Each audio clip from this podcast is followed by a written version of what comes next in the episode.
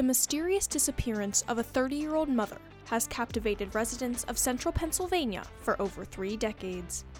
With potential connections to other unsolved crimes, a history of allegations made by local residents, and no new information from the Attorney General's office since they took over the case in 2018, small town theories, conspiracies, and suspicions continue to run rampant today. This is the cold case of Barbara Miller. About last night, a true crime podcast.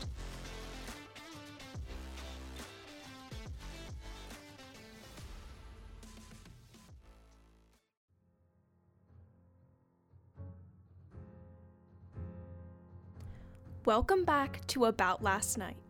I'm your host, Anna Wiest, an advocate for justice, with Francis Scarcella, a reporter from the Daily Item.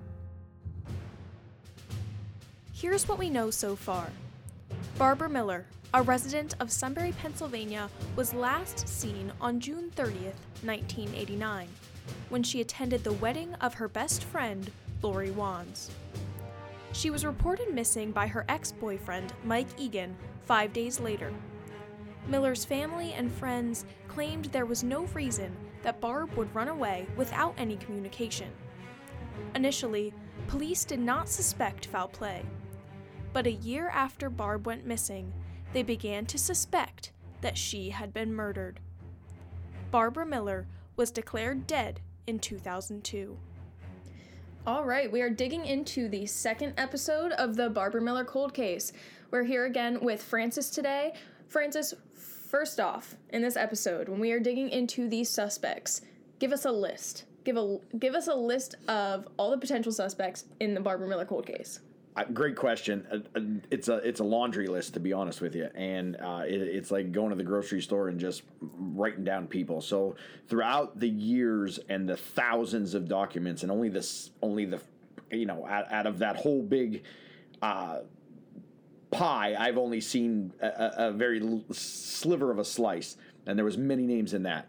Uh, one name that had uh, two names that continuously popped up were obviously that of the former Sunbury uh, detective Mike Egan that was listed, and uh, another guy by the name of uh, a guy from not from this area. He was actually out from Western Pennsylvania, and he was brought up several different times. There was also a another uh, local, uh, not so much local, but maybe 15 miles away, and then there was a sister of Mike Egan who was also deceased that was brought up. So you're talking, you know, out of nowhere, I could. There's five or six people that they. Right. Since the initial investigation into the disappearance of Barbara Miller in 1989, one suspect has been a constant on police radar. Miller's ex boyfriend, Mike Egan, may have been the last person to see her alive. For 30 years, Egan has been the lead suspect in this investigation. However, he continues to maintain his innocence, and, as far as the public knows, there is no evidence that can prove him guilty. Let's start with the constant on police radar since day one the ex boyfriend who reported Barb missing. Talk about Mike Egan. Uh, my understanding uh, of Mr. Egan was he was a Sunbury police detective, got in a little jam back in the days. Uh, you know, again, you're doing police work from the 60s, 70s, and into the 80s.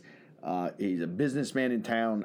He was a well liked guy. I mean, everything that I talked to and every and throughout, you know, my reporting is he was just a very well liked guy, and it was always that. Did he, or didn't he? It's always it was always that type of thing. So I've had uh, zero opportunities uh, to speak uh, with Mr. Egan once or twice, and they were very short conversations. I, he was not very interested in speaking with me. He didn't really speak to police, so I don't know why he would have spoke with me anyway. Uh, I had one, I guess, encounter coming out of a courthouse where I saw him and said, "Hey, do you want to talk?" And he said, "Soon," and that was basically it. Uh, he's never I've not had much with them, so I have I'm more than willing to sit down at any given mm-hmm. time and uh, not for the reason to say, "Hey, did you do this?" Talk to me. Tell me your story. Tell the world your story. Mm-hmm. At the time of Barbara Miller's disappearance, Mike Egan was a former Sunbury police detective who had left the force when he was arrested for extortion in 1980. Egan and Miller met through mutual friends while he was incarcerated.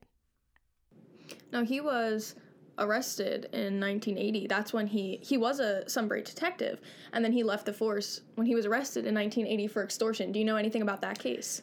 So I looked into it a little bit. It had to do with like a telephone company uh, situation where there were there was money missing, and and I mean it, it was a, it looked like a very convoluted case. And uh, over the course of years, things get expunged from your record, and there's really not much there on that at this point. And and you're again, things have changed in the police world by so much that I- all I can say on that is that uh, my understanding is, and through what I read, is that he got jammed up somehow doing something or other, uh, and decided to plead out and move on with his life. And how did he and Barb Miller meet? So my understanding is they met through a mutual friend while Mr. Egan was actually incarcerated, and they had met and started to communicate back and forth, writing letters. And she at some point visited him in jail, and it was a short stint, from my understanding. And she'd visited him, and they hit it off, and then he was released, and they started dating from there. That's uh, some of, from some of the reports that I've read and some of the things that were told to me. So, uh, whether that's hundred percent accurate, I can't say. I can only tell you that that's what was in some court documents that I read. So I believe they met while he was actually incarcerated through a mutual friend. Prior to her disappearance, Miller had made at least seven police reports that suggested she had reason to fear her ex boyfriend. And her son reported that he had heard Egan and Miller arguing the day before she went missing. Before Will- Miller went missing, there had been several police reports made by her that suggested she had reason to fear Mike Egan. Do you think that this, like, contributed to police making him like the lead suspect in this case? So, with that being said, yes, there was uh, uh, sh- there was reports made that uh, she was scared and there was things happening and and this and that, and then she withdrew them. So, it's not uncommon for that to happen in those kind of situations where you know uh, there's domestic issues and and they work it out, and then either side, a male or a female, withdraws it. Uh, doesn't mean it didn't happen. Doesn't mean it happened. It means it's a common practice when you're in a situation where there's any kind of abuse going on whatsoever. So, it, I mean, it stands up on a police radar, and especially when then you come in and withdraw it. So, yes. I mean, that can be a sign of even further abuse in my mind to think that, you know, if one party abuses another party, they make a report, and then the abusive party convinces them to withdraw the report. Like that, in my head, that could play out to be an even more severe situation. You're absolutely right. And you're speaking from a woman's standpoint, and you're absolutely right. It could be out of fear, it could be out of who knows. You know, at that point, we don't know. You'll never know what went on behind closed doors mm-hmm. between the, between any couple, not just these 2 mm-hmm. between any couple. I, I could ask you what goes on between when you close your door at night and you're with your significant other. Mm-hmm. You never know. You know, you never know. You can tell me one thing, but it could be totally off. Yeah. You know, everybody. So I've come to this understanding, and a wise man once said that everybody lies. Everybody lies. At some point or another, everybody lies. And with that being said, you got to try to figure out the happy medium in there. Some more than others, some less than others. Find that one brutally honest person no matter what. Mm-hmm. Very hard to find. So, I I just I guess my point is to say that in these domestic violence cases, when either party goes back on the word, I think we should be taking that with a grain of salt. I think we don't necessarily like know if it never actually happened. I think we should be taking that with a grain of salt. So with that being said, okay, let me ask you: Do you think they didn't? I mean, they named the guy as the lead suspect in a case, so they mm-hmm. obviously believed that it happened. Yeah. Even though she went in and pulled it back, so I Right. so I still I definitely that, yes. think that police they didn't disregard the reports that were made. I definitely think that they kept those in mind. Yeah, I definitely agree with that. We'll be right back. The Americus Hose Company has been serving Sunbury and the surrounding community since 1893. Today, they respond to emergencies with multiple ambulance crews and a tower within the Sunbury Fire Department. Their social club is a hotspot for many Sunbury locals looking for a relaxed environment and a home cooked meal after a long day on the job. Their menu offers the classics along with a new special every day at an affordable price for the whole family. Come and enjoy yourself for good food, good drinks, and good friends.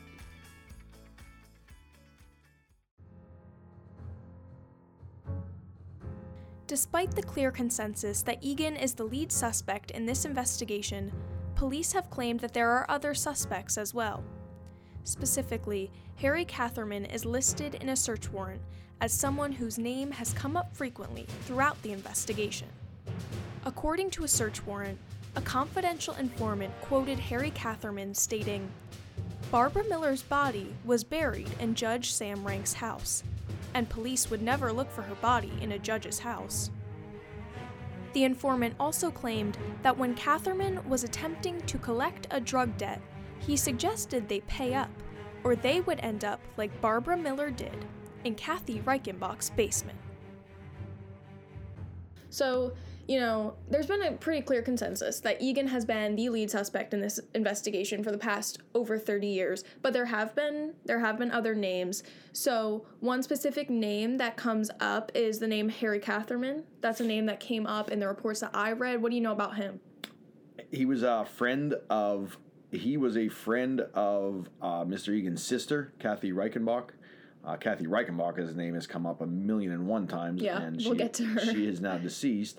But uh, she was friends with him, so I think, I think it's, uh, I think it's one of those uh, guilty by association.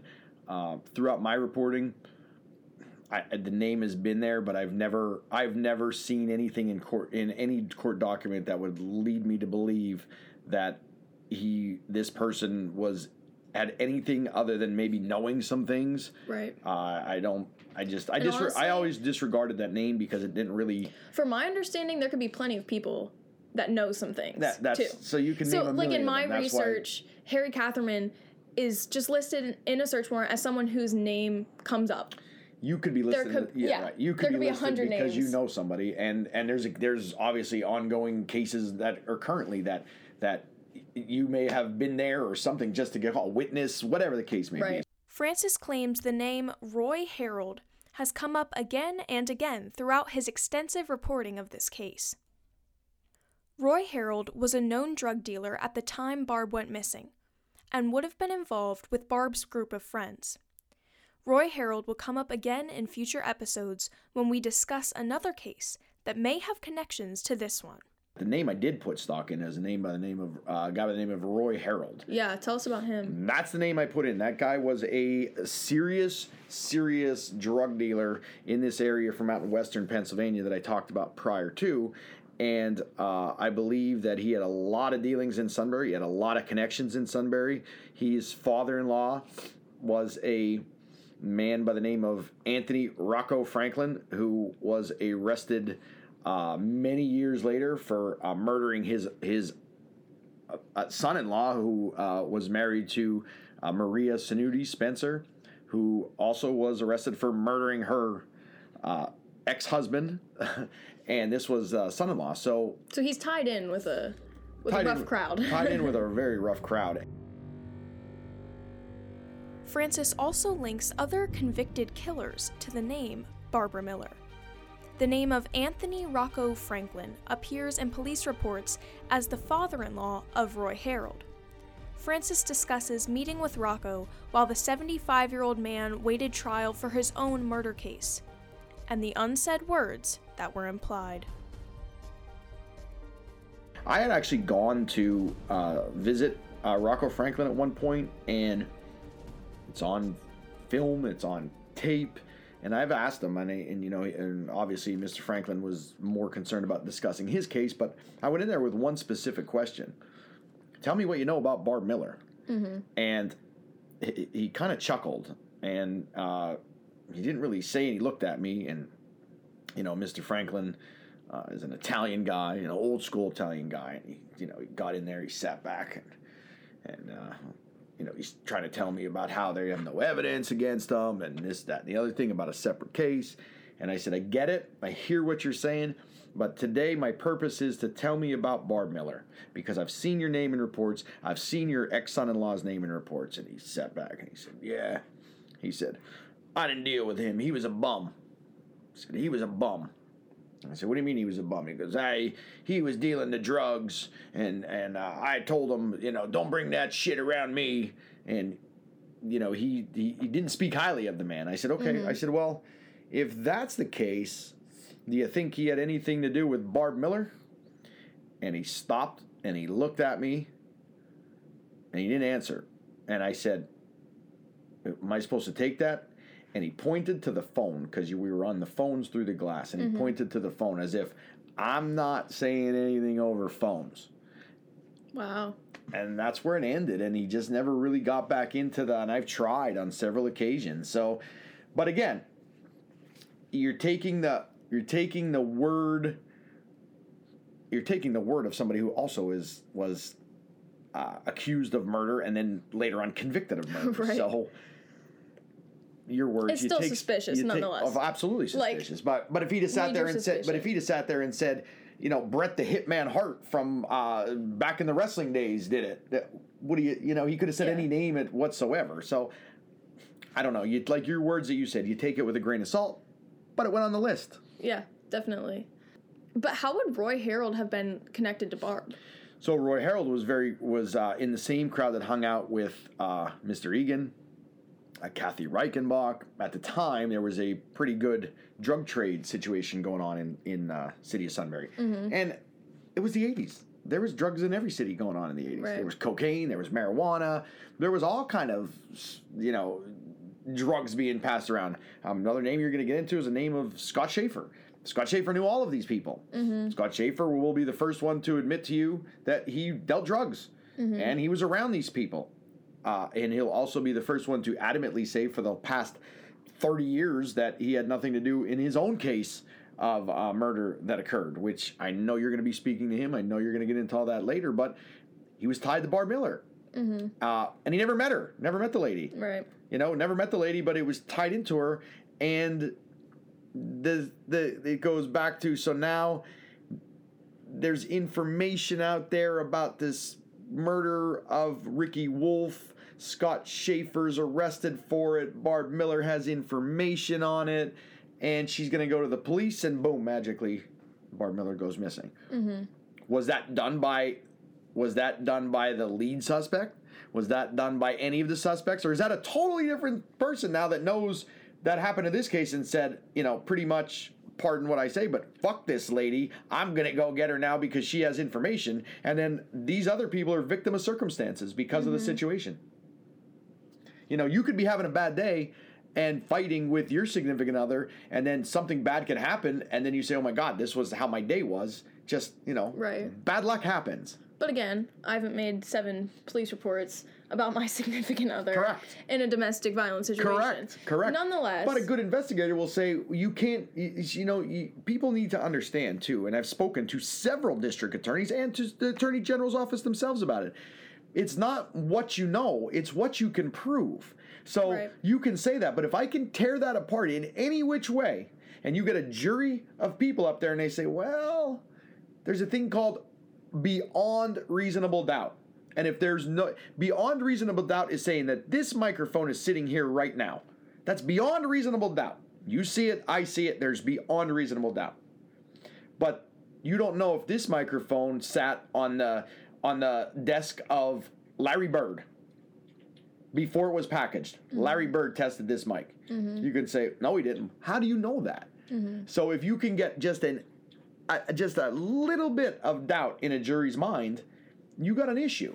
And I think that's why police would say, like you said, seven police reports, domestic, blah blah blah. But doesn't mean a person was killed because of that. Mm-hmm. No. So there's reasonable doubt all over the place. And I think that's what makes this this kind of case so hard. And the fact that it happened early on and also the fact that there was so many names being thrown around. So now, let's say you're the killer. And you and you go to police and say, "Hey, I'm going to give you seven names right now that he, all these people are involved." And now police go into an investigation and say, "Oh my God, Roy Harold and her Roy Harold was dealing with this guy, so he had to know her. Roy Harold was dealing with this guy, he had to know her." And they were going, you know, down the down the list, you know, and and I tell you, I was telling you about Mr. Franklin, so I go into the jail and I start talking, and that and that name of Catherman come up, and he says, nah, nah, yeah, I got away from all those people and blah blah blah blah blah. He said, but I will tell you this.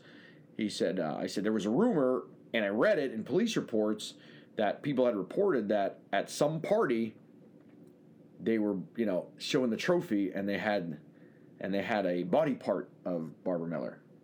And I asked Mr. Franklin and he gave me no answer. So he ran away from you're talking about a guy who had his own meth business going at the time mm-hmm. and he ran away from other drug dealers. Mm-hmm. So again you have the reasonable doubt. You have the Lego set. So I'm starting as a reporter, I'm starting to say, ooh, I'm piecing this. I'm piecing this. And then I go in and sit and talk to a guy who I had no clue other than seeing his name in reports, and I say, take that part out. Take this part out. Now put a new piece in. See if this one fits.